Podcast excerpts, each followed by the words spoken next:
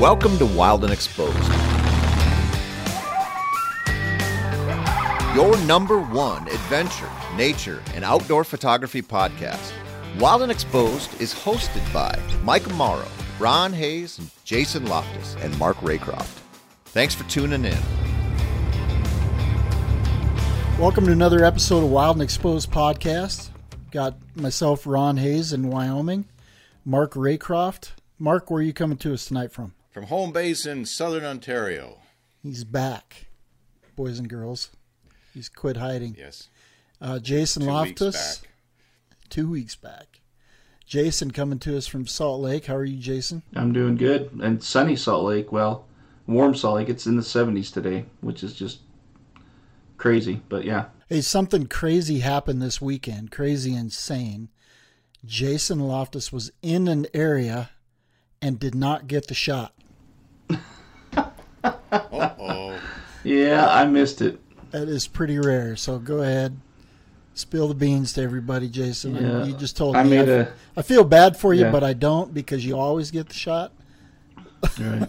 well, I don't actually. I don't. The wolves have always been a, you know, a, a animal that I just can't seem to connect with the right way to get the images I have in my head. Um, you know, good close, you know, range type of images. And anyways, long story short, they I had my opportunity. I decided I went up to the Tetons. I decided to camp out for moose. Is what I went up there for. Had not heard. I did not use my networking, which is a lesson learned um, to find out what else was going on potentially. And a pack of wolves had killed a young elk by Pacific Creek. Um, and it was about 50, 60 yards out, right on the river. So it would have been a really incredible opportunity um, to photograph. I think they, I think somebody said there was eight or nine wolves or something in that, you know, right in that area. Might have been more, but yeah. So that's just the way it goes, you know. You you go out and you do these things. You you know spend time and you you know I know better. I should use my networking. I knew there was going to be other people up in that area. And a matter of fact, it's funny. I met Mark Payton while I was up there, and uh, a friend of the show and a friend of ours, and he he got to see that encounter and actually got to have another incredible encounter that I won't ruin it. I'll let him post. You guys can go follow his stories and his posts and see what he posted. But um, he was in front of me on the moose, and he ended up getting back in his car and driving away with a phone call. And I should have known that that was a sign that something else was going on, and I should have just left and followed him. But anyways, live and learn. But so yeah, Ron, I did not get the shot. Well, I, I'm, my heart is broken for you, buddy. I know. I appreciate you.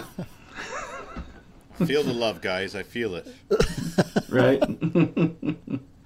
we should uh, do a little promo on our, our sponsor promo, which we mentioned in the last podcast. But just to reiterate, because this promotion is going to go from now until the end of uh, the year. So it'll be good for the holidays. Basically, what they're going to do is give any wild and exposed listener 20% off of any think tank bag or any SKB hard case that they have in stock on the website. He said he couldn't do it with special order stuff, but he said that they intentionally overbought that kind of stuff when they did their buying season last year just because they knew the supply issues were going to be difficult this year. So we should have plenty of stock on plenty of different things. When I was talking to him on the phone, he was actually walking down the aisles because we were trying to come up with a cool promo. And I said, "Well, you know, I use the Think Tank Airport security bag," and he's like, "Oh yeah, it's right here." And so I know they've got that kind of stuff in stock, and that's like a four hundred and twenty dollar roller bag that is super awesome. I have three of them, and I use them different configurations and use them all the time. They fit on a seven thirty seven on up. Actually, they'll fit in a, a little smaller jet too in the overhead compartment so you know your equipment is safe. But if you look at 20% off of that, it's like 80 bucks, a little bit over 80 bucks. That's pretty significant little savings on on uh, a bag of that caliber. So just know it's got to be in stock and then you it's wild and exposed listeners only and you have to use this promo code. It's case 2021. So C A S E 2021. Well, we've got a special guest tonight coming to us from Toronto, Ontario. Anand Iyer is coming to us from up. You live in Toronto proper, Anand, is that correct? Yes, yeah, I live downtown Toronto, like right in the heart of the city. Well, we appreciate you joining us tonight. And you met Mark in the field, I believe, correct? Uh, yes. First, first off, I just want to say, uh, glad to be here. Really nice to meet you guys in person. Yeah, and well, visual like virtual person, but uh, yeah, I uh, I ran into Mark in the field. Mark and I actually uh, here and there we do like you know I message him on Instagram here and there, so we kind of knew each other a little bit that way, but. But uh, I just, you know, we were both kind of going out to the Canadian Rockies at the same time. And ironically enough, we kind of bumped into each other on the field. And I'm like, hey, there's that voice I always listen to. and, uh, th- you know, I was surprised how tall you were, to be honest.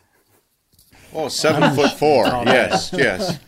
I just I just stopped playing for the Raptors two years ago. Yeah, not quite. I'm only six feet, but uh, still, it was great to meet you in the field, and and uh, absolutely had a lot of fun. And hearing your stories, time, that's what that's what spurred spurred this along was just meeting you, and then even in a brief period of time, you were so generous to record one of those shorts for the podcast, a question for the team, and then we just got chatting, and it's like, wow. I I mean, look at Anand's Instagram, everybody. Obviously, there'll be a link in the show notes on the website, but Anand A N A N D underscore I Y E R, Anand Iyer on Instagram. So as we talk tonight, you'll be able to refer to there, but also there'll be some images in the show notes. But you'll see why I was keen to have Anand on, as well as as some of the stories. Really, in, in the brief amount of time he's been pursuing wildlife photography, he's really been super ambitious, and the results show it. But this, Anand, tell us uh, if you don't mind, give us a little bit of history and and what you do, and because that's quite interesting, and how photography, how you got started into wildlife photography. Sure. Uh, also, just want to say thanks for that. Uh, that's really nice for you to say, Mark. That's uh, really means a lot coming from you.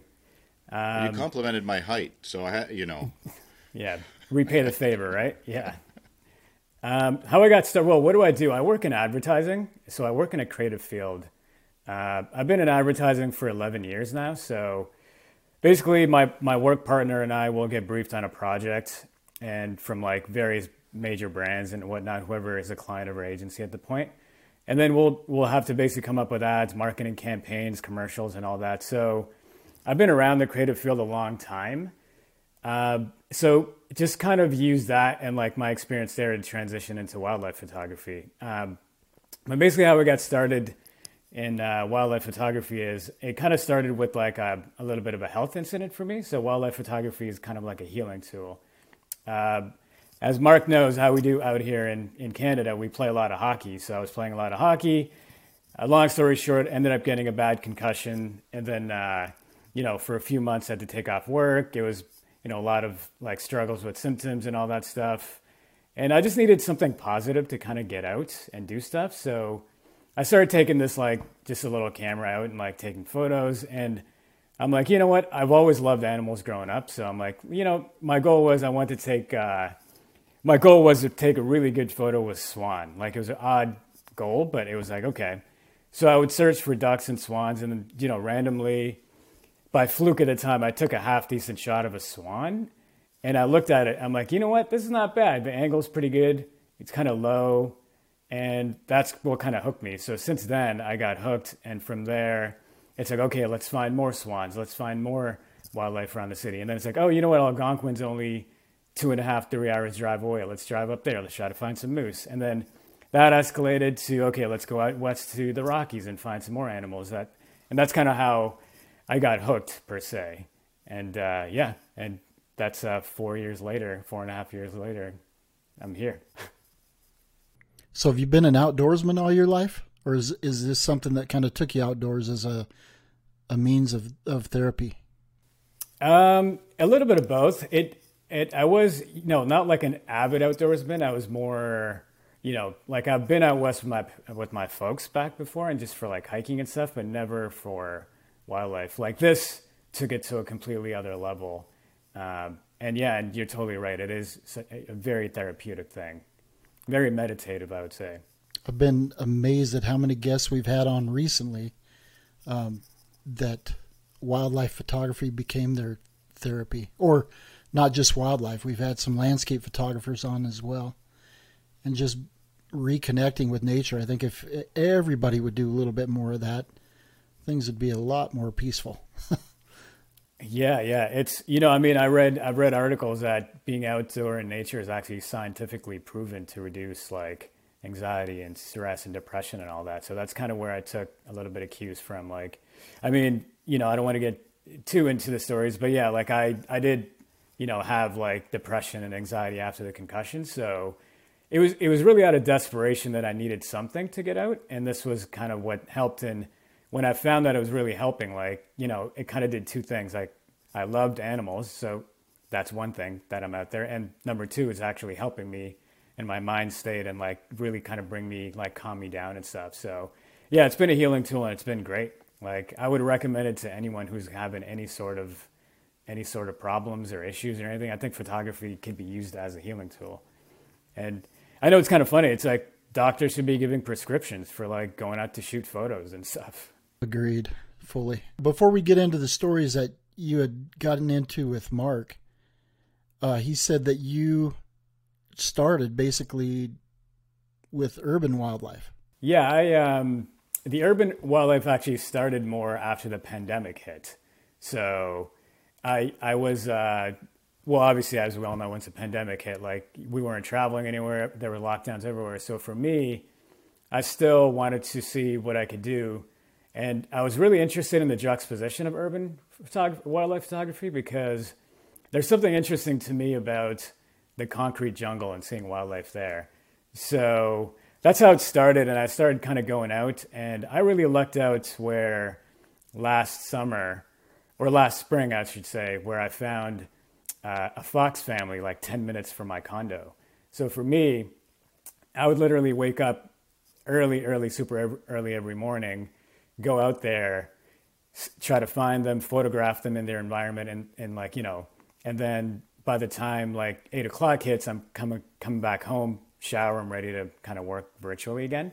So that was kind of my routine where I would go out in the morning to this local fox family where they had their little den and uh, just kind of try to photograph them. And Jason, the the, the photo you were talking about about uh, the fox coming back with the squirrels like on the street, like that's that's where it was. Like I kind of that was a dad fox, and I kind of knew the routines and the routes he would take every morning and bring back food for the young ones. So there was either one of three ways he would come. So I basically had a 33.33% chance that I would kind of see him coming back if I took if I went in one of those areas. That morning I lucked out where he was coming back he used to come. Sometimes he's come back with like three or four squirrels. I've seen him with rats.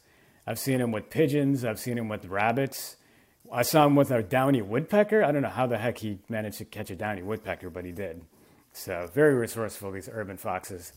Um, that's kind of what I love about them too. Is the fact that you know they, they're adaptable anywhere. You know, like you put them in the middle of downtown Toronto, where you wouldn't think an animal could survive, but they they get by. Like they're very adaptable, and that's why I kind of really was drawn to photographing them in in like an urban setting. That'd be a great little pet project to do too, right? I mean, we talked about having a project, and you mentioned setting goals and how that can help with your healing process, but also it's just a great way to approach photography. You know, to maybe that's a great book, some project down the road, right? But um, yeah, I love the fact that you applied yourself and the fact that you knew he had three routes and you know you put yourself in the right position to get the shot and you guys got to go look at Anand's Anand's page sorry to uh, see that that photo it's really neat it's it's coming right at him um, low angle. And you got you know how many critters did he have? He had three or four didn't he? Yeah I think he had a uh, three or four. Yeah he had I think he had a, uh, a rabbit and also two squirrels in his mouth so maybe three. a squirrel and a rabbit? Yeah. Yeah, yeah a mouthful. I mean these are not just you know, a little a little bull and a mouse. I mean, he yeah, he was a very prolific. he was providing well for his family, put it that way. yeah, he he was a great provider, um, and uh, you know, another thing that I kind of lucked out there was where the routes he would come back from, where the family relocated the den. It was kind of in a construction area, so it was a little fenced off. So technically, maybe I shouldn't have been there, but hey, you know, you kind of take your chances. Uh, but it, it, was a construction area, but there wasn't anything going on. But in the wall, uh, over time, people put a lot of like graffiti and like street art on the side of the building. So there was a lot of graffiti. So that's another one of the photos where I, like you said, goal setting was I am like, you know what? I've gone so at this point, it was like um, two months in where I'm like, you know what? I've gotten way too many telephoto shots. I like, what else could I get? And I'm like, I need to ca- try to capture these guys in front of the graffiti. And uh, so basically, I would set up shop with a wide angle. It was like an 18 millimeter or something with a wide angle, basically hoping that they would cross this path by the graffiti in the alley. And the interesting part was the wall, there was graffiti and then on the ground there were flowers growing which were like purple. So it was a weird juxtaposition. And then to have a fox stroll by would just be like okay that would just make it. And then i really lucked out a couple of times where he came by and i just snapped away. And I, and I got the actual i got the mom fox coming by with and the fox was small in frame wide angle with a huge wall full of graffiti and like these flowers it looked it was like an urban decay like I, you know, there's something interesting about it. The whole thing didn't make any sense, but it did make sense. So that's what was cool about it. I think it's awesome that you're capturing wildlife in these urban centers. It shows how adaptable these species are. And I mean, there's so many layers to this that in, interest me. The fact that you can document them that way, but it's it's so if I, if I dare say like Nat Geo documentation to say, you know what, these animals are surviving and in some cases thriving in these huge urban centers. And to show that with that wall of graffiti, I, I, can, I visualize the picture. I've seen it on your Instagram. Is fantastic to show this beautiful wild animal thriving, doing well in the city. Obviously, it's not an ideal circumstance for it, but it's making it work. And it, and your choice to do that during the pandemic is inspirational. But I also feel for some of our audience that do live in large cities and have a challenge on a maybe a regular basis to, es- to escape the perimeters of the city, there are subjects you can find and pursue and, and get fantastic results from, like you've done. I, am really pleased that this was the start of the podcast to come up with this story. I think it's quite inspirational because most of our populations live in large urban centers. Yeah, that's true. I appreciate you saying that, Mark. Yeah, you know, I think I think I've heard a lot of people talk about, oh, you know what? If if the critter, if there's a road in there, I'm not taking a picture. To me, that doesn't make that doesn't make much sense to me. It's like, hey, like this just shows another way like these animals could survive. Like, you know, if the fox is crossing the road, like that's an awesome picture to have. I have a picture of the fox curled up and sleeping and there's a major highway going on the side and there's a car passing by and it's just curled up sleeping. So it's kind of like this fox doesn't care there's a highway like it it's made this place its home. So for me it's like it doesn't have to be in the wild it could be anywhere. I just want to capture some sort of behavior or some sort of uh, you know just something different you know? And i think that kind of stems from the fact that i work in advertising where like like you know we always have to try to come up with original ideas. It has to be different. Like you're trying to do something different. So that i've kind of taken that into wildlife where it's like well what can i do to you know make my photo stand out? And these are just little things you kind of pick up over time where i'm like oh that's interesting. Like show this show that. Like show the wall.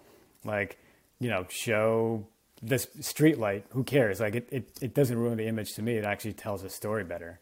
Well one of the things that i was i was gonna say or comment on was that we talk about often, you know, photograph right in your backyard. If you find something that an opportunity that you've got that's close that you can access a lot, you know, or often and consistently, spend some time there because you're going to get things that other people don't get. You're going to start to see things that other people don't see. And, you know, that graffiti shot, I was just looking at it on your Instagram. It kind of reminds me of that uh, Will Smith movie. I don't remember what the name of it was. Where I was, am Legend. I am Legend. Yes. Yeah. yeah, and uh, you know how the the wildlife adapted to living in the urban area that escaped from the zoo after you know whatever happened, the apocalypse. Um, but that's that's kind of what it reminds me of a little bit. But it tells a story of their their life cycle. I mean, it's uh, y- your comment about man-made objects or man-made quote unquote habitat being in the shot and not taking it, it doesn't tell the story of that family's life for sure. I had a, a, few years back had the opportunity to photograph a family of bobcats that they stayed right on a railroad, you know, right on the, the rail, basically behind the bridges, and the kids played in the in the train, that kind of thing. I mean, it, it just tells their story, and to be able to document over time uh, a Fox family story, I think, is a, a great project to get started with. We all thrive in being in the wilderness as far as our passions as wildlife photographers and documenting animals' lives and what we consider to be nature, right? But these cities are a fact that they're part of planet Earth. And animals of all sorts, from microbes to mammals to birds, either live in or have to navigate these concrete, we call them concrete jungles. So, uh, you know, as, as part of conservation photography, there's a huge movement in that right now, and documenting the lives, whether it's struggles or successes of these species, is really quite relevant at this time. And and and so I think it's fantastic, and and more people should do it for fun, even right. But and just and it opens one's eye when you look out there and you start paying attention. It can be surprising how many species are in those areas. That's so true. Like it's not, you know, before the pandemic, before my hand wasn't forced to go look in the cities where it's just like, okay, I'm going to go up to Algonquin, right? Mark, you know, Algonquin's a beautiful place to go. Love it. And like you're out in the wilderness. Yeah, exactly. But but it's one of those things where because of the pandemic, you're forced, but also, hey, I could have chosen to take shots of the city or something, but I'm like, you know what, I love wildlife too much. But like finding the Fox family was just such a huge thing. Like that really spurred everything. And then, uh, yeah, it kind of led to a whole series of events where that I wasn't expecting it to go down that path, you know? So it's like the first time I saw it, I was like, oh my God, foxes. I love foxes. Uh, kits, like you're just taking photos with telephotos all day. And then it's just like, okay, there's a lot greater thing story to be told here where I think that luxury came from the fact that, hey, I was lucky to be 10 minutes away and B, just going out there every morning where you, you put yourself in that situation more often than not. So, so real quick, I just have a question for you because yeah, I've spent some time photographing foxes, um, not in an urban environment, but they will if, if, they get pressured and if they feel like there's an issue or danger. And you mentioned that they relocated their den. Yeah. Um, were you just spending enough time with them that you knew? Because there's times when you can just they'll move it far enough that you you can't find them again no, know, in that same area. So yeah, this one was interesting. I mean, that's one of the benefits of urban wildlife is they're so used to people and like uh, like foot traffic and stuff like that. Where urban foxes, in my experience, don't bat an eye with people. It's very rare for urban foxes where they will see you and they will just like not want a piece of your run. Like I've seen urban foxes walk right by people sometimes, and like this fox would hunt in the morning, and there were construction workers down the street and he would just be coming back with like food for the family. So the relocation, I think, wasn't, uh, and the relocation only happened. Uh, it was like it relocated like 20 meters away, so it wasn't even that far. So I don't know why it relocated, but there must have been some reason why they relocated. I think maybe they just kind of liked it underneath the the bridge of the highway where they relocated down to the second time. It might have, you know, because there were there were some rodents down there, so it's probably might be closer to just feeding and stuff like that. So I don't know. Uh, yeah, but and as the kids started to learn how to hunt and stuff like that. Exactly, yeah. the kids were running around down there and stuff. So yeah, exactly. The kids were hunting down there after a couple months and playing around there down there, and uh, yeah, like other foxes I've had experiences with out either in eastern Canada or out west where and even in Algonquin, the Algonquins especially like they even like 100 meters away, they see you. Sometimes they're very skittish. So I think it's just it's their whatever they're used to, and and in Toronto they're just used to people and stuff. But they're very good at hiding out people. But I think you know, such a big city with close to like four million people or whatever is here is like they're gonna see people on a daily basis, and they're just kind of used to it, and they know humans aren't threats to them. So, you know, they're they're very smart. That's why I like them. They're just to me such so adaptable and just super smart. That's a great story. I, am sorry I keep going on about it, but it's really cool, and you've got a lot of really neat I- images in there of them in that urban environment, and and a lot of good storytelling images. So yeah, kudos to you. That's a neat project. Thank you. One more story, if you if you if I may, about the urban foxes. Um, the one of the coolest things that happened to me there was in that area that was kind of locked off with the graffiti. Um, one morning, I was just sitting there and I wasn't even like photographing them. I was just kind of taking a little break. And the, the mom and dad came up from underneath the bridge and they were in that area with the, the graffiti. And they, they're so used to me at this point where they don't, they don't perceive me as a threat or anything at all. Where I think there's something interesting where they kind of just don't pay attention to. You, and they were running around me and all down the street, like, like two dogs in a dog park. Like, and I just sat there and just kind of took it all in. And I took a couple of photos of them kind of like play fighting with the graffiti in the background, which was kind of interesting. But other than that, it was kind of one of those things where this is such a cool moment. I just want to take it all in. Like it's it's in my memory bank, and that's good enough for me because I just want to witness this with my eyes. So they were running around me like dogs. Like it was crazy. Like they were going so fast. I couldn't believe it. Mm-hmm. That's awesome. I, I, th- I, think they were trying to get away from the kids for a little bit. They were tired of babysitting them or something. You know, kids can Date be a handful. Yeah, exactly. so you, then you scroll through your feed, and all of a sudden you're met with a penguin. Oh yeah, you see, you scroll way down the feed. That's right. So that was the Toronto waterfront, South Africa. Yeah, th- exactly. That was in South Africa, and you know, I got really lucky because that I went down there to actually shoot a commercial that we were shooting. So we were shooting that in around Cape Town, and it was for a charity organization called the Right to Play.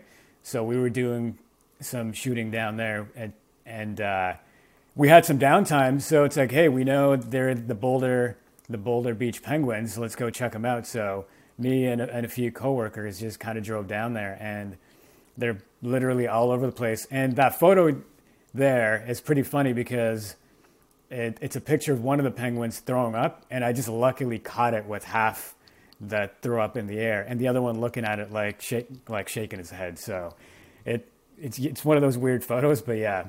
So that's a story there. Like it, it was sounds all, like marketing know, potential. yeah, exactly. yeah.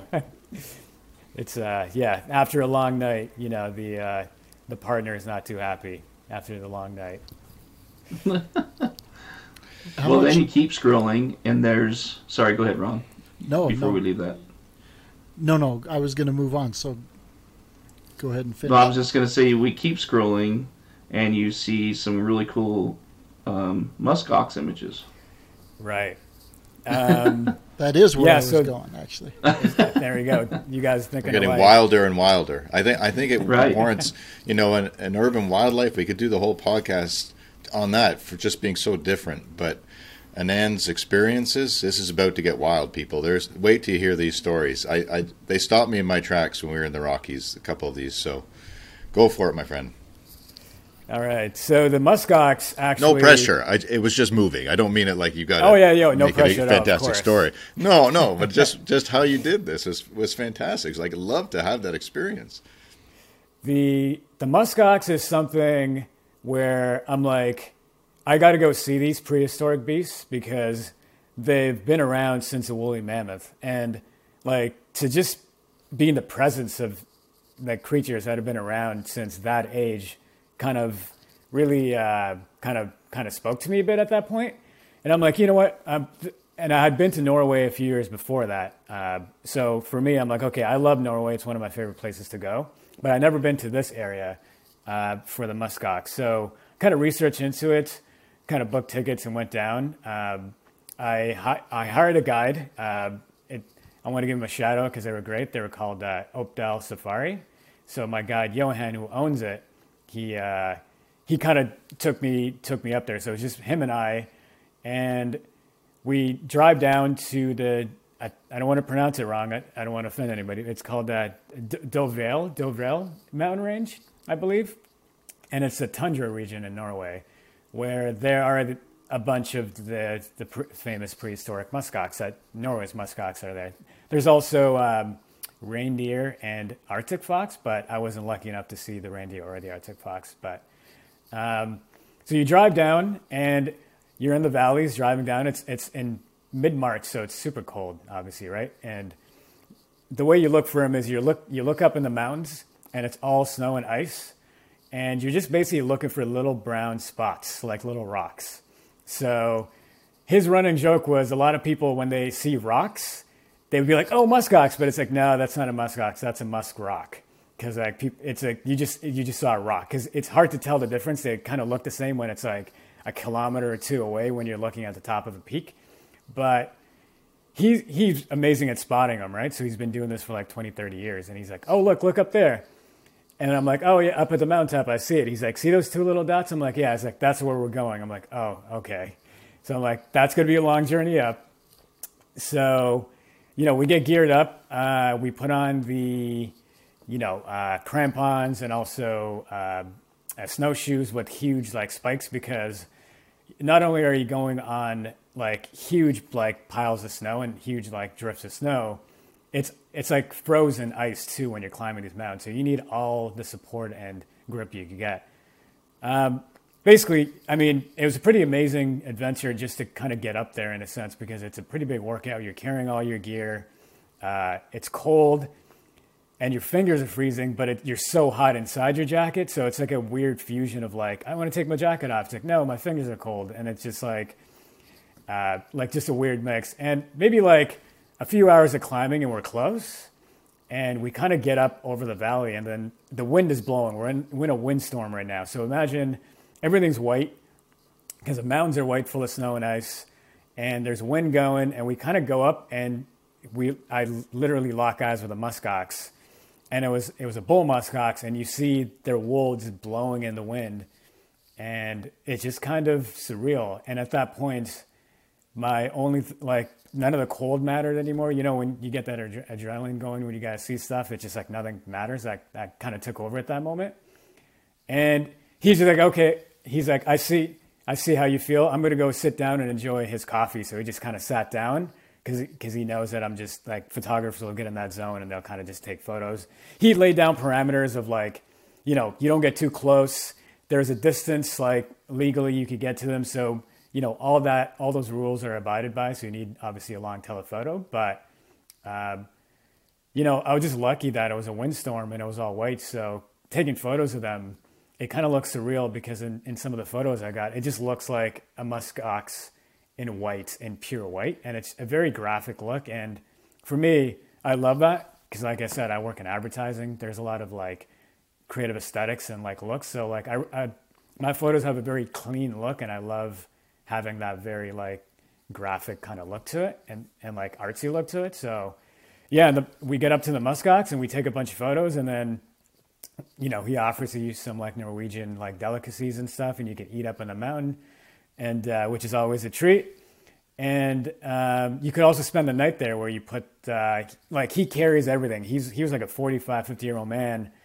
And I thought I was carrying a bunch of stuff with my camera equipment. He's carrying you know, he's carrying emergency equipment. He's carrying extra pair of like snowshoes. He's got a tent.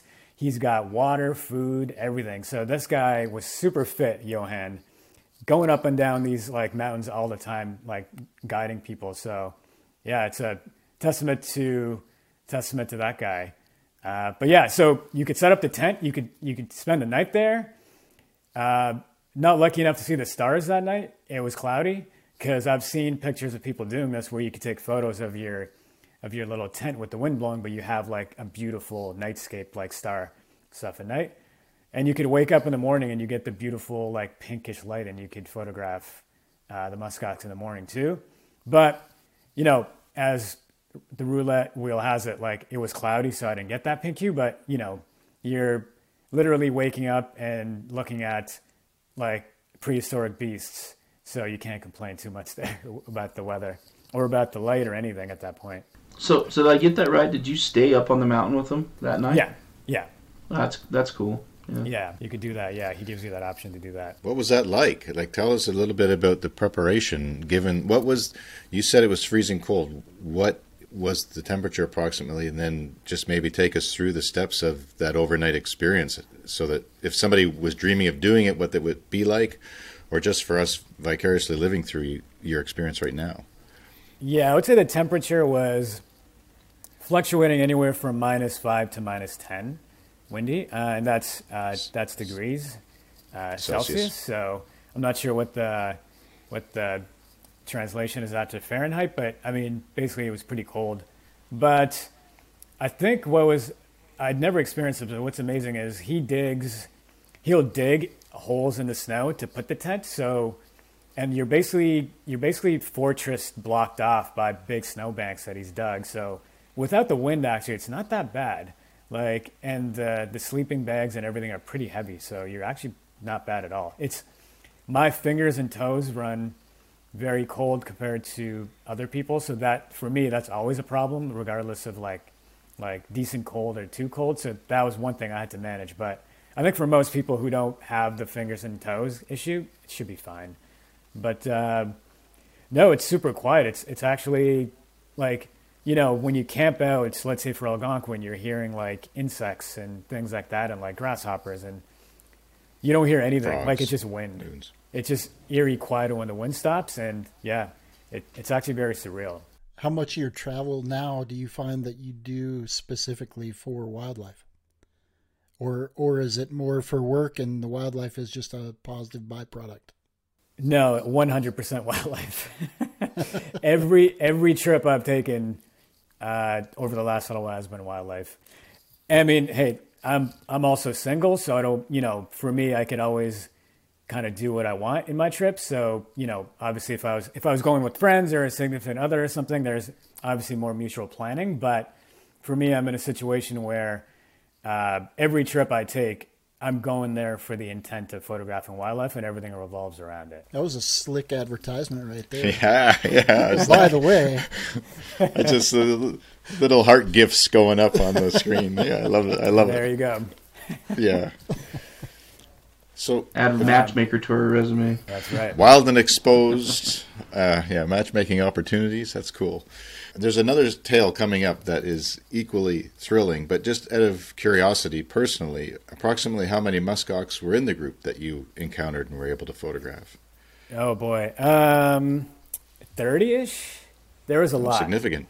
Wow. There was significant. Yeah, the first day, the first day with the the windstorm and everything, there was only two or three bulls up there, so like that. But the next morning, waking up I think the herd had come in and, and the bull, there's a few bulls and there was like a lot of females and a lot of little cute young ones. And they're just adorable to look at because they have these blonde highlights and they look so goofy. So there was a bunch of, uh, bunch of little guys and gals in there where it, it was pretty neat to see the big moms like nuzzling them and stuff. So yeah, it was a pretty big herd, I would say. And they're all That's pretty awesome. chill. They're all pretty chill. Like you, uh, keep your distance and, and like you know like anything you give them respect and they kind of you know live their life as like you're not. behave naturally them. yeah and the the bulls i think the bulls were staying around the edges of they were kind of formed in a circle and the bulls slept on the edges and one of the bulls i kid you not was sleeping and it felt like an earthquake but it was like snoring or grunting and i literally was like what just happened and it felt like the ground shaking and it was just a bull kind of making some like grunting noises like sleeping. It's insane, mm. these guys. See, you know you're in the right place for wildlife photography experience when you have something like that happen, right? You're just oh my God, relaxing yeah. enough and these magnificent beasts are nearby and you can hear them snoring. I mean, how really that's super cool. There is another story. And and my question before you get to this another story that Mark shared with us uh, before you get to this, was this on the same trip or did you take another trip to Norway? No, this was my first trip. This was the first time I've been to Norway. This was uh, January 2016. This was actually before I even started photographing. So, like, I, oh, I was really? just there to experience that. Yeah, I just had a, I just had a dinky little GoPro with me. So you know, it's just mm-hmm. bad footage underwater and stuff. But yeah, so I, w- I wish I was photographing back then. But what are you going to do? It's still a great life experience. Some people use GoPros all the time. Action cameras, you know, part of the kit. But but uh, so this was in the Arctic Circle in Norway, where, I mean, growing up, I was a huge fan of orcas and whales and and that, uh, and I was really drawn to them. And I'd seen that in in the Arctic Circle in Norway, and you know, by Tromsø, you, you, you get to this place called Tromsø. It's a little like the northernmost Arctic town, or like the biggest Arctic town in, in Norway. And from there, you take a little pond hopper into some of the little islands that are around there, the little uh, fishing villages. So we went to a place called Andenes, and basically you uh, like orcas come every like January, December, January, and they come after the the herring that come there. Like the massive millions of herring that come. So the orcas obviously follow the food source, so they come over there, and I had the opportunity to uh, basically snorkel and and like free dive with the orcas there. And In there were January. orcas, but in January, yes. That's The- that's the setup. You got to you got to tell us about the preparation for that when you So, when yeah. you get to it. No rush. Yeah, yeah. So it's in January. Um, there's orcas, but also there, because of the herring, they're humpbacks and there's fin whales. So I was lucky to see all three of them, but I must have seen in the three days I did it probably a hundred something orcas, and and like I've and one day I saw maybe like 20, 30 fin whales and a handful of humpbacks, but you- you're basically in in a in a dinghy, I guess, or or one of those boat like little dinghy boats. Zodiac? And then like Zodiac. Thank you, thank you, Mark. That's exactly the word I was looking for. So to get prepared because it's January, you're you're geared up where you have base layer, you have mid layer, and you have like another thermal layer, and then you put on the dry suits. So the dry suit for me kept everything warm. It's actually kind of hot underneath there when you're actually in the water, but like I said, I have the problem with uh, with my fingers where the fingers were getting cold and the toes were getting cold. But uh, the, they they had to keep pouring keep pouring hot water into my gloves because my hands almost felt like they were getting frostbite at one point. But the craziest part is it's cold. You get out there, and then you just kind of leave your boat, and then you and then our our guy our guide there's a pod of like five or six orcas just swimming, and he's like, okay, get into the water. So you kind of get in the water, and there's a splash. Could, could I just Yeah. ask a question? When I mean, I'd love this idea. We and I won't tell our story. There's been times I've wanted to jump in the water, but when somebody tells you on your first trip in the ocean and it, and it's winter and it's it's cold like this, there are the orcas. Jump in with them. What's your mind doing? It's like, okay, yeah, I'll jump in with them. I mean, it's certainly a thrill, but was there any anxiety or apprehension about that idea? You know what's funny? Not at all, because I I just know that orcas are like sentient beings and like they're very intelligent. And historically, there there have been only like one or two attacks on humans in the wild, and they've been like accidental attacks where they've let go when they realize it's a human. So something about I think whales and dolphins and human relationship where I don't know what it is, but they seem to just look at us in a different way, not as predator, not as prey, and they're kind of very like gentle around us, especially when you see people who go to Dominican who swim with humpbacks. Like the humpbacks are very gentle around them and they swim gingerly, as opposed to when you see them normally, they can whip around and stuff. But but uh, anyway, yeah. So to your question, was I apprehensive? No. Uh, the second day, ironically enough, was I was more apprehensive than the first day. So I don't know if the adrenaline got to me the first day where I was just going into the water, like wasn't even thinking about it. Where the second day was happening, I'm like, oh wait, I'm actually doing this. Like, what am I doing? But you know, and then you have a little bit of those thoughts, but they kind of go away quickly. But you dive in, it's you know, at this point in January up there in the Arctic, you only have like three hours of sun, and the sun doesn't even come above like the ground. It kind of stays at like a horizon level. So there's not much light. So you jump in, and the ocean's very dark. And then when you jump in and your ears plunge, all the noise of all the, the, the wind and everything from up top of the water goes away, and you just hear underneath the water. And you could hear the orcas vocalizing, getting closer. and then you just see black and white spots from far, and it's just almost surreal. And then they come close, and you're like, "Whoa!" It's they're looking right at you. They look at you right in the eye. The first time jumped in, they swam by me. They were vocalizing, and then they they kind of dove two of them underneath me and just swam and just kept going. So it was a very surreal experience. I mean, I have this on GoPro, like I have it recorded. I'm so glad for that. So it's amazing, and but I have it etched in my memory too. And over the next couple of days, saw a bunch of orcas, a bunch of pods. So you dive in, and then you kind of just wait around. If they approach you, perfect. If not, it's fine.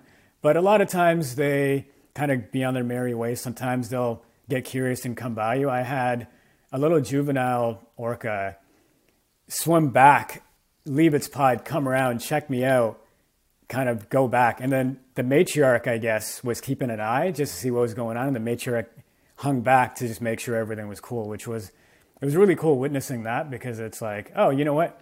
The matriarch, you know, is just keeping an eye on the young one who was curious to come by and check out a few of us who are in the water, and and like when the young one swam away, I, I mean, I, the matriarch also like looked at us and you could feel the echolocation, like they it, they were pinging me, and you kind of feel it, and I can't explain it. It, it just felt it felt strange, but like I'm like, oh, I think they're actually like echolocating me right now. And then like once they figure out you're nobody and you're just like this little tiny human in the water, they just go on, on their merry way. I mean, stop and feel that for a moment. Think about that. I mean, it, I, I always tell stories too quickly. You've been doing a fantastic job, but just for our audience to think about what that would be like to be in the water. You can see things. It's a dark ocean, though. It's cold.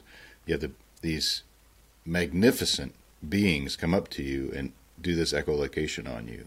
I mean, how how doesn't doesn't get much more personal, really, or moving. Yeah, it was unbelievable. It's I mean, I you're very you're very like I don't want to say emotional, but you're kind of choked up. You're like, wow, this they just kind of you know, they just looked at you, they just recognize you and they just like accept you as you are there and they just kind of go on their merry way. And you know there's so much computing in their head at that point because you know their brains are pretty like advanced you know what i mean like they're one of the smartest uh, kind of beings in the world so you know they're computing what's going on and it was just kind of really like a like a really moving moment you know their brains are so much larger than ours i just can't help but just wonder what how they perceive things how they think are they that much more intelligent but just living in a in a different medium and and your experience, unlike being on the Zodiac or on the boat seeing them swim by, but being in the water, under the water, in their world,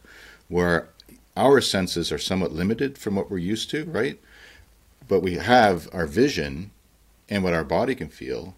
That's just really so much more intimate and, and amazing. And, and but yeah, I, I love just thinking about it. And I wish there was a way, I mean, just fantasizing, just to gauge their intelligence or their or their thoughts, just given this the, the size of their brain. Yeah, I mean, I think it's like when you read about some of the things they do and how they raise their young, and the matriarch stays with the the pod, and they all kind of look after each other. Like it's it's pretty amazing how they don't have you know like some animals will you know most animals probably the youngs move on orcas they stick together for life i believe where the the pod just keeps growing and growing. So like, and the family just keeps getting bigger.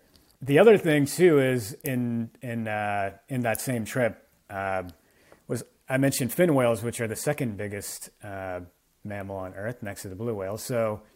Uh, one of the days where we didn't see too many orcas, but we saw a whole bunch of fin whales and some humpbacks, and we were in the Zodiac just floating in the rough sea in the middle, and all around us, it anywhere you look, north, south, east, west, there were just spouts like everywhere from fin whales going up and like I, I don't know who said this but it's like it felt like we were in like whale soup. Like anywhere you look like literally it was just whales everywhere. And it was pretty that was surreal too. But we didn't get in the water then because the fin whales they were like torpedoes just swimming so fast and it just wasn't safe to get in in case you get clipped or something. It's just not wise. But in the Zodiac, just observing that was pretty pretty insane. I think it's important to point out that the uh, Marine Mammal Act is a North American protection, and you are allowed to get in the water around marine mammals in in Norway and and in other parts of the in other parts of the world, even southern North America, you can get in the water with with whales. It's so it's a it's different protection than than what we associate with here in you know the U.S. and Canada, where you're not allowed to go within 100 yards or that kind of thing. So it's one of the areas where you can do this, and I, I think, if I'm not mistaken, I believe Norway was the first area where people went to swim with the orcas. So I believe my, so. Yeah, my question specific about that trip: Were you guys? Did you stay on the surface, or did you? Yes. Were you able to submerge and? Oh, oh, oh! Sorry, I I thought you were asking if I stayed on a boat overnight on a boat versus like oh, on land. No, no um, uh, yeah, you, submerge, but the the the wetsuits are pretty bulky, so it's it's really hard to move around too much. So you're kind of mm. you're kind of doing your best, but like you submerge a bit, but you're not going down like you have a dry suit and with fins. Like you're not free diving 10, 20 feet. Uh, you're right. probably staying like five foot and above. I just wanted to clarify for those was it two nights then that you spent on the boat as well, and so is it far enough out at sea that that you're not near the islands, like not within sight, or is this just on the boat near the coast? How did that? What was that um, experience um, like? Actually, I didn't stay on. I stayed on land for three nights. Okay. And so every morning you would wake up and you go meet up at the at the base camp, okay. and then everyone would set up and kind of just take the take the zodiacs and go. Yeah. Just basically oh, wow. whatever the sunlight That's allows, cool. you kind of out there and you come back. Yeah. Oh, so it was all zodiac based, not from a ship. Yeah. You would just go from shore. Oh, that's cool. From shore, yeah. That's, so no, that's no close. transferring and all that stuff. Yeah, they were very close to land. It was in this little fishing village, so you probably get on the zodiac and maybe, um, maybe like 10, 20 minutes out into into sea, you see them. That's awesome. That'd be a that'd be a dream trip for me. I know we've had we've it, got a, a, friend of the podcast, uh, Jeanette, moved to Norway from um, BC. And she oh. moved over there with another guest of the podcast, Sven. And uh, the images that she's been capturing are just incredible. And of course, you know, it's all fresh when you see wildlife from a different part of the world. It's all fresh. It's not like going out for us and seeing thousands and thousands of deer you know, just in one day. It's everything's new, and I think that would be yeah. that would be exciting. It, it kind of rekindle some of that um, excitement that you had when you were a kid, kind of thing. Yeah, Norway to me, I mean, hey, I I love Canada, and I think like the Canadian Rockies is one of the most beautiful places in the world. Norway's up there. Like Norway is to me up there. It and it it's so beautiful. It's amazing. Uh, the people are super friendly, and of course, a lot of wildlife and marine life. And it it's got. I mean, it's got. I mean, I I did other stuff besides wildlife too because I was going so far out. Where I'm like, okay, my main thing is wildlife. I'm going to get get this done. So with the muskox, I went to this area, did what I had to do, and then I went to a little, uh, just a little charming little town called Trondheim after that, where I spent a few days just walking around, taking in the local sites, taking in the culture and stuff. So it's one of those things where I think, you know, if I'm somewhere within Canada, I'll do strictly wildlife and then I'll be back. But in Norway, you're going so far out, you might as well experience some of the like the local like the local feel and like what the country's all about and their culture and everything. And that, that's a big thing for me too. When I think of going to Iceland, you know, it's one of those places where you can go to consistently photograph the aurora that is one thing that everybody comes back with is just the people are just great and you know a lot like the rural US not not like the urban US but a lot like the rural US where everybody's friendly everybody says hello and you know they're they're warm welcoming. And that's New Zealand was the same way but I love to visit places uh, you know around the globe that I haven't been before. And and see that you know that there are good good people everywhere and enjoy the sights but so what uh what is your favorite? Well, actually, let's go back. Jason knows what's. I know what you're going to ask. yeah. So uh, outside of what you've just talked about, because those are some pretty incredible experiences, what would be your favorite outdoor experience? Oh, outside of those, I guess it. Uh, well, if you didn't put those stipulations, I would probably say the the orcas were probably that. Even though I wasn't photographing, like it didn't even matter. Like that was definitely number one. But outside of that, I would say, um, you know, th- this might sound like a little bit of a generic answer, but to be honest, anytime I'm around foxes, to me, that's just that's just the best. Like any like not one time. I mean, I could probably say when I when I with that fox family last summer was great, but I just love foxes. Where anytime I, I feel like I've been lucky enough to be around them or shoot them, I just take that as like, okay, this is great. Like I feel I feel like really like blessed to have experienced that. So probably an odd answer considering people probably have like all sorts of crazy stuff, but to me, it's as simple as foxes. And you know, if you ask me the question, if you could only shoot one critter for the rest of your life and nothing else, the answer would be easy. It would just be I would go with red, the red fox. Were you disappointed you didn't get to photograph uh, the Arctic fox? Yeah, yeah, I was, um, but not too disappointed because you know obviously the muskox, but it uh, it's definitely on my list, and I think, I mean, I think there are a few places. I know, I know, in Canada there's some places in the Arctic. Uh, and in Norway and Svalbard and Iceland too. But you know, maybe one day I'll have to dedicate a trip to find the Arctic fox because they look pretty charming as well. I love that choice. I mean, you're right. A lot of people would say, you know, like me, it's it's often elk or mule deer, or, you know, and I know Ron is his heart's at the ocean. Um, you know, my or Mark is I Puffins. would have to say Mark's moose and caribou. Puffins. Right? Puffins, right? Yeah. yeah. But to know to choose the foxes and to, and to choose it based, I would imagine, because of just the incredible experiences you've had with this during the pandemic and making the most of a situation and having those you know those urban foxes to focus on and spend time with. You know, I, I just I like that choice. I think that's that's really neat. So. Yeah, my heart's at the ocean, but my butt's in Wyoming. So, Swift Fox are definitely one of my favorites too. I love to spend time with the Swift Fox. They're they're so social, and most of the time, you know, people see a fox, it's it's by itself. But if you spend time with them, you get to see all those crazy behaviors and see just how social and vocal and communicative that they are. I think that's a word. Yeah, communicative. Communicative. communicative. There you go. But no, Ron, I'm glad you brought that up because that was something I was going to bring up too. Because I, I do remember hearing you talk about the swift foxes, and I'm sure yes, there are different species of fox, but I think they, they might have a lot of similar tendencies. So, like spending mm-hmm. time with the swift fox family, we probably experience very similar kind of like behavioral kind of like family bonds and ties and stuff, right? They are very For vocal, sure. and I, I, think that's mm-hmm. the thing. When you just sit down and observe like them, they're they're very charming. I just find them very charming. Yeah, I would say the same thing. I I think there are a lot of similarities. I haven't spent honestly as much time around red fox as I have with swift fox, but I know in the times that I have, you see, you know, those basic behavioral traits uh, that are that are common to both. But there are definitely differences. So if you ever get to Wyoming, come down photograph swift fox with us. I would love that.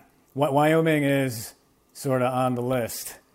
It, it, it, is yeah the the whole like Wyoming Jackson Hole area. It seems pretty awesome for moose too. I see a lot of people with putting up moose pictures all over the place down there. Mm-hmm. Is it that easy, or or they just make it look like that? no, it is not that easy. I'm it's, right. it's pretty easy. It's easy. yeah, you come down, man. We'd love to have you come down. We'd show you around, no problem. I have a friend that knows where some Swift foxes are too, and he's told me to he keeps telling me I can come photograph, but I haven't had the chance to do that yet. So, you know, I may have just invited somebody else to go too, and just. Man, that's. I'm still yet to have that encounter. So. You what? Oh. Well, Well, this just got awkward. oh, it's not awkward at all. no, I'm having fun watching this. No, no, yeah. no. I'm just joking. I wasn't even paying attention. So, I have, so what's? Uh, I have a, go ahead. Oh, sorry. Go ahead. Go ahead. Well, I was just going to Um, say, what's next? Uh, what's next? Um, I still have a few vacation da days left for to the end of the year. So in a couple weeks, I'm doing like a little mini trip where I'm taking Thursday, Friday off. So flying out from here and going out to the Canadian Rockies from Thursday morning, and I'll be back landed in Toronto Sunday around midnight. So I know Monday for work I'm going to be brutally tired, but it'll be worth it. That's my kind of trip, baby. Sounds exactly like Jason's trips. what were you going to ask?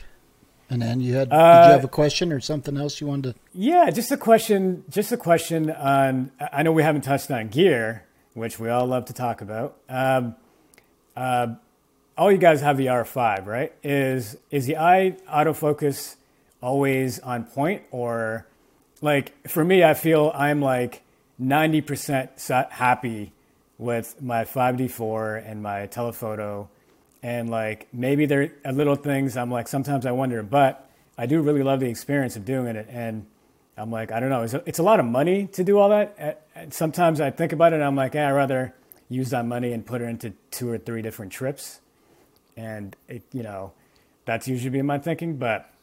Sometimes you, you you know when you're sitting around in Toronto with nothing to shoot, some some days you're just like, hmm, the R5 or or nah. I would say if you're happy with what you're shooting, stick with it. There Okay. are advantages um, to the the mirrorless system, of course, and the, you know the biggest thing is that's the direction everything's going, and the reason that I made the switch back that direction was just strictly because of the video capability, the the hybrid shooting capability, I should say. Uh, but if you're happy with the 5D4 that's a very capable camera. It's a ver- it's a great camera, actually. So, unless you're shooting a lot of birds in flight, I would say there wouldn't I be a don't. lot of advantages to making that switch. You know, right Okay, now. that's good. You you just saved me a lot of money. Yeah, I don't. I'd only add real quick, if and if and what it sounds like one of the key reasons you'd want to switch is because of the eye tracking and that. And if I was you, honestly, I'd wait for some firmware updates or wait for the R1. I you know hear the R3 is pretty incredible too, but you know, you with the 5D Mark IV, you'd probably want to go with something with higher megapixels. So you know, yeah. Anyways, I would I would I would agree with Ron. I'd say if you're happy with what you're doing, and that's why you're switching, you know, I'd I'd consider waiting. It's and it's an interesting discussion too when you think about it. You know, resources are limited for people. So you know, do you have to have the newest, best gear, or do you get an extra trip out of the year or two? And those experiences, I, I love how you weigh that. And, and for now, I mean, if the if what your equipment is, the results you're getting are, are making you happy, then you know, there's something to be said. At the end of the day, it's the experiences that we've had and had privilege to to do in our life, not the camera that's in the in the filing cabinet, right? I mean, it facilitates the results, but it's a, it's a good point that saving a little money can can create more experiences by spending it elsewhere. Yeah, th- that's a very good point. Um, yeah, I mean, I mean, I find you're never. I'm never disappointed if I take a trip instead of putting it into gear. Like it just, you know what I mean? Like it just doesn't ever come to that point where like, oh, I wish I had done the other. Uh, and also, there's a weird reason where um, I could be a little sentimental with gear, with just stuff. And I've had the 5D4 for like three and a half years, and I've just taken it around to a lot of places and captured and been t- done some amazing like things in my life that I really cherish with you know the muskox and all that stuff, and shot all the foxes. And I've got so many memories with that camera where it, it almost feels like it's like it's like a part of me. It's a part of my experience. So that's a weird. I, I've never heard I, I, people don't really talk about that, but for me, it feels like giving something up, where it's been through me with me for so many different things. I don't know if that's that kind of stuff ever comes up with anyone you talk to, but I don't know. For some reason, I feel it sometimes. for sure. I I had a tough time valid. parting with the D850, and I know two other guys that are the same. Still Still shooting have mine. I, I Still, still haven't I'm got rid of it. Yep. yeah, still using it. It's an extension, right? Yeah, the R5. I'm enjoying the capabilities of the R5 and the challenge of learning this intricate system. But the 850 is still my extension. I mean, I hope the R5 gets to that point. And I think in an ideal world, if everybody had, for those people that can afford it, you know, and do the trips, great. But it, it you know, it's not always required. So I'm, I'm just glad that came up for the sake of the podcast and, and listeners that way because it's not always gear is is great if it if it keeps you safer, um, makes a trip more successful, and even whether it's clothing or boots or camera gear, but it's all about the experience. So that's the first thing to embrace. Yeah, definitely The the other- there. The other advantage to waiting is buy them next year when the everybody's switching to the R3 and the R1 and Right. it's half price. you know. It's just going to be cheaper. That's right. That's a good point. yeah, I mean, everything I've bought has been used anyway. So, exactly. You just kind of look for deals and stuff. But, I mean, I always, for me, I always, before the body, I kind of looked at what the lens and what was the ideal lens for me. And then I kind of figured out what was that. And then, like, extension, what's the, what's a good body to go along with it. So, I'm, I was telling Mark out in the Rockies, I'm like, I'm like, I'm like Jason, man. I, Give me. I got the F4 400 F4 DO version two telephoto. I need. I love the low light capability and the the the foreground and background separation. And it's like to me that's like to me that's kind of what I love about it. And the camera body. Hey, you could, you know, use anything in the last five years and ten years and probably get good results with like a lens that gets you what you want. Yeah, we have a friend of the show, Kelly. He's been on before, Kelly Ulmer. He actually has his very first camera still. And uh, for the very same reasons you mentioned, just for sentimental reasons and the memories it had with it, the, experiences he had because of it. And I highly doubt he's going to get rid of his 850 and some of his Nikon gear. He's made the switch to Sony, but I I doubt he'll get rid of much of that. So I, yeah, I think it makes a lot of sense to hold on to some of those things if it you know if it makes sense to you. I wish I had mine. For what I got for them, even the film cameras, some of them, right? I was saying the F5 bodies, I sold two of them, five hundred dollars each. But the the mileage I had on those back in the time for what it was, yeah, that makes total sense to me. So just, So uh, then- I mean, you guys have been. Oh, sorry. Go ahead, Ron. No, you're- interrupting each other. My bad. You're fine. That happens all the time. I was I was just going to ask what uh, how long have you been shooting now? Um, four and a half years. Yeah, Okay, and four a what half, so- for you being relatively new to photography? What is the most important thing that you have learned or focused on that's helped you advance the quality of your images? the the most important thing, um, and I hope that's not a cliched answer, but I I think the more I put myself out there, the more of quote unquote good luck that you could that I find myself having, where you know sometimes I have like a very obsessive behavior in a sense of like if I really am into something, like I'm into it. So, like, I, I would you just putting yourself out there all the time, and like a lot of the Fox photos and everything that I have, I wouldn't have nearly any of that if I went even half the time. You know what I mean? And like it had to be the amount of times I was out there. And hey, like I totally admit, like sometimes luck plays into it. Like it really lucked out that it was close to me, but you know, and you just have to wake up early and kind of put in your work. And that that to me was the biggest thing because I um, I always felt because I as growing up I was like an artist. I used to paint, oil paint, sketch, and all that. So for me, I always had a little bit. I always had creative like vision, and I for some reason I had a little bit of what I always thought felt looked good aesthetically, and that came a little naturally. So for me, it was just getting out there and giving myself that opportunity to capture what I was sort of envisioning was really helped me.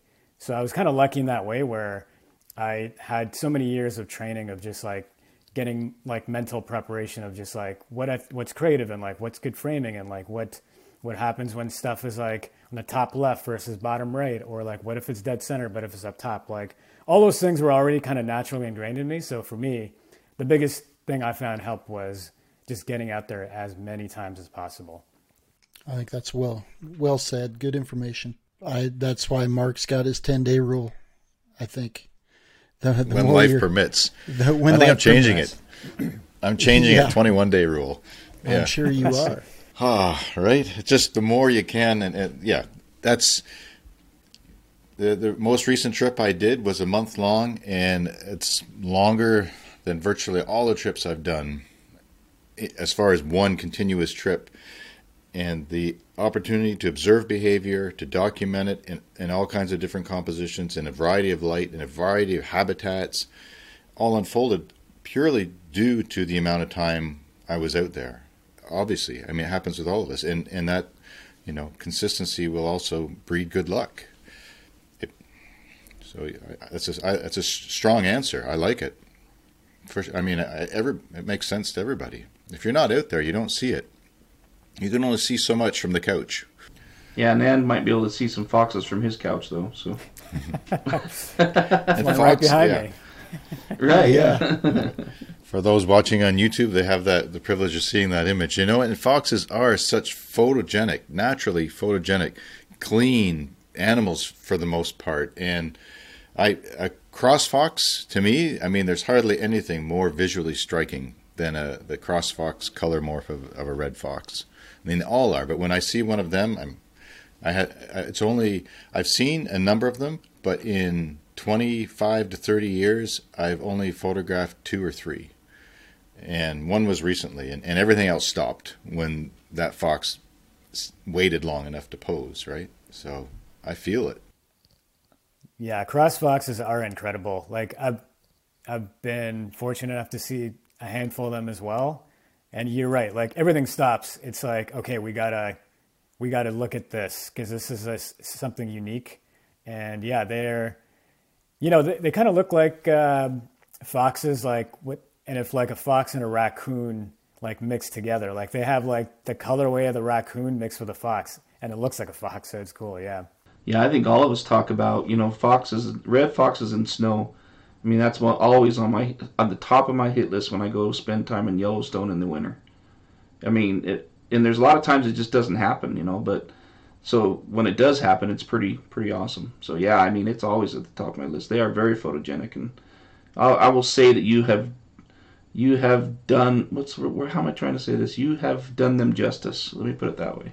Your photos are amazing. Well, let's let's meet up in Algonquin sometime, maybe this winter, to try for foxes.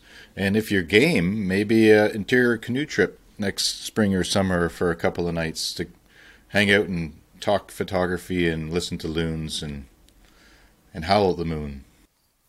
That sounds awesome, Mark. A little portage trip in Algonquin. I'm down for that. A little, yeah. I have friends at, at the portage trips. They, they tend to get longer and longer, but I'm, I'm planning to have a couple of shorter ones this year, just for pure relaxation. But it's, it's just a couple of portages in, and it's a whole different world of just the wilderness, the feel of it, the, the pristine quietness, and then also what you see. From my experience there, I mean, it's it's the same anywhere. I mean, there's so uh, as far as destinations that people know about, that people travel to, to see wildlife, to experience fall colors, to see the mountains the highways, the paved roads, you know, have a lot of tourism. But once you take a few steps off, it's amazing how quiet things can get, or portages off, I should say. Sorry. Have you uh, have you ever seen any uh, any eastern wolves in your portaging endeavors there? Not many. No, I know there's been a couple hanging around. I I've never. Trying to think back. I've had opportunities to photograph them near Algonquin, but I've never photographed them in Algonquin. So, and I've seen them, but yeah, that's something I, I hope to. And just following social media, the joys and thrills and temptations of, of that, you see other people's wonderful images of either time well spent or good luck. And there, there's been some in the past year for sure up there that are more visible than have been for, for many years, it seems. Exactly. I don't know if that's the prevalence of social media, people posting more from Algonquin or not, but it does seem like the last year or two, there's been more sightings. I mean, I I've seen a, a few of them over the last couple years, but never like any really good. Didn't never got any good like amazing photos out of or anything. But just seeing them in in the dark and stuff is pretty awesome. But yeah, I think they're I think they're rebounding a bit their population from what I gather, or what I guess, I guess. Yeah, I, I don't know what their numbers are right now either, but uh, I do know people are having good luck seeing them and at times photographing them. But it's always the right place, the right time, the right angle, the right light, all those variables. But hope to. Yeah, that's, that's, there was that's one. A, that's a good purpose for a future trip. Yeah, and there was uh, there was one out there that a lot of people were photographing, but uh, I think it had been fed, unfortunately, so it was hanging out by a lot of uh, the trailheads and stuff. So it's the same one. There's a lot of them. You see it, it. It looks like it has like a little beard, like in like a gray marking underneath the white. It looks like it has a beard, like it's been fed. So hopefully, hopefully it's not happening anymore. But you know, that's the. I guess that's the unfortunate side of wildlife photography as well. Well, you know, in that to summarize that, you know, you you very well could be right, and it's not a result of wildlife photography as much as it's just, you know, there's a million people go there for fall foliage, and not all, for better for worse, well, for worse in this case, clearly, not all people understand they're not educated necessarily unless somebody has told them that this is a bad move. It's like you you get people have never seen this opportunity, never seen this wildlife, driving there to see colors, and all of a sudden they're being approached because of the exposure this animal's had, unfortunately, to food, and they may do it themselves. I mean, it's just a matter of education. Most people would. Ref- refrain from doing it and I don't I don't tether that to wildlife photography but it does create an opportunity due to the unfortunate habituation where lots of people encounter that animal, photograph it, and do so ethically. But it's not ideal because the animal's tolerant for the wrong reasons. And that, that may have been occurring, and hopefully it's fine, and for whatever reason, will move off to a different area because it's such an expansive wilderness in Algonquin that won't be around there. I haven't followed in the last four months to know what's happening, but yeah, it's purely education and and you know, we see it all the time. I talked about it on a recent podcast where we, we were in uh, along the coast and just picking up garbage and, and cleaning things up. Um, and the importance of just, you know, not leaving anything behind. And not everybody thinks that way, unfortunately, in our society.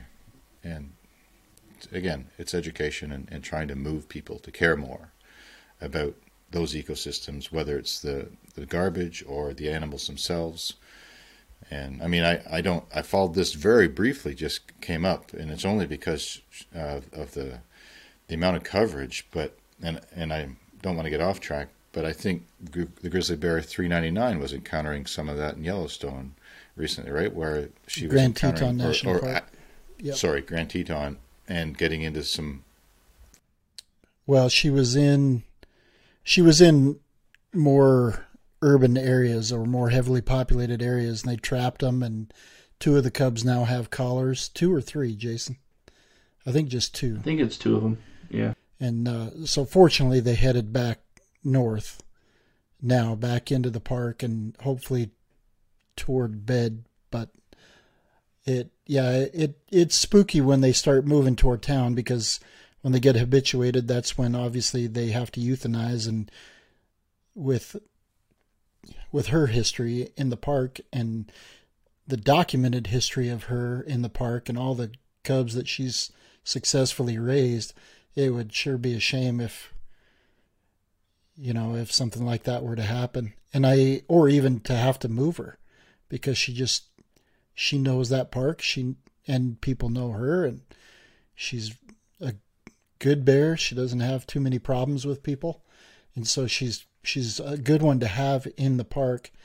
And you know, it's one of those things where speaking of education in that area, and we are getting off top off topic a little bit, but it's one of those things where they're hoping to have an ordinance or a in the county where people have to have bear proof trash facilities at their home even.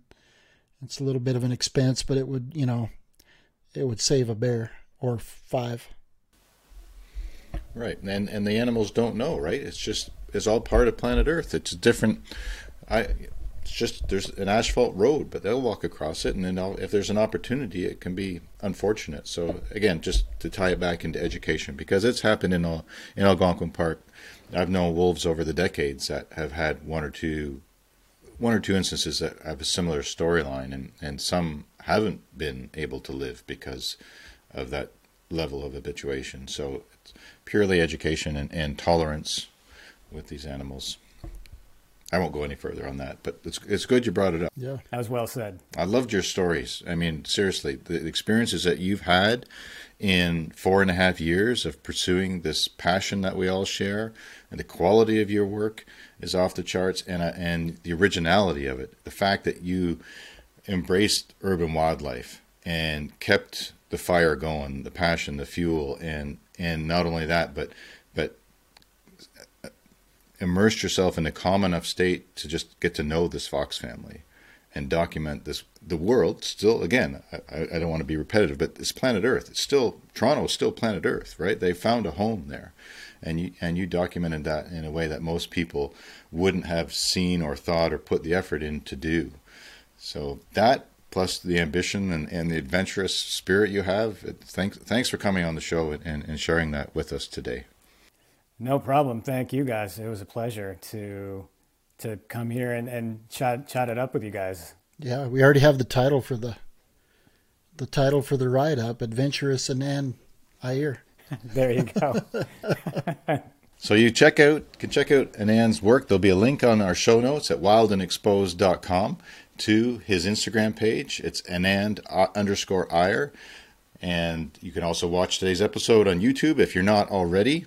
Please follow us along on Instagram, on Facebook, at wildandexposed.com. I'm not sure, Jason, when this baby's going to air. Do we have any idea about that? Just quickly. It'll probably be sometime in December. Probably okay, right around well, Christmas time. So. All right, so what I was going to talk about was the shop, the store on wildandexposed.com for Christmas gifts. But it might be too tight a time, but everybody likes to start the new year with a resolution. And what better way than a nice hoodie or, or winter beanie with Wild and Exposed on it? Food for thought, easy easy to find, easy shopping. We've all worn the stuff, wear the stuff, ordered the stuff ourselves, and love it. Something to think about, and it helps to support our podcast and our efforts here at Wild and Exposed. Jason, Ron, and Ann, it's been a pleasure. It's great to see you guys talk about wildlife photography, hear about adventures. Until next time, everybody, you've been listening to Wild and Exposed Podcast. Thanks for tuning in. We got our windows down, driving down the 405,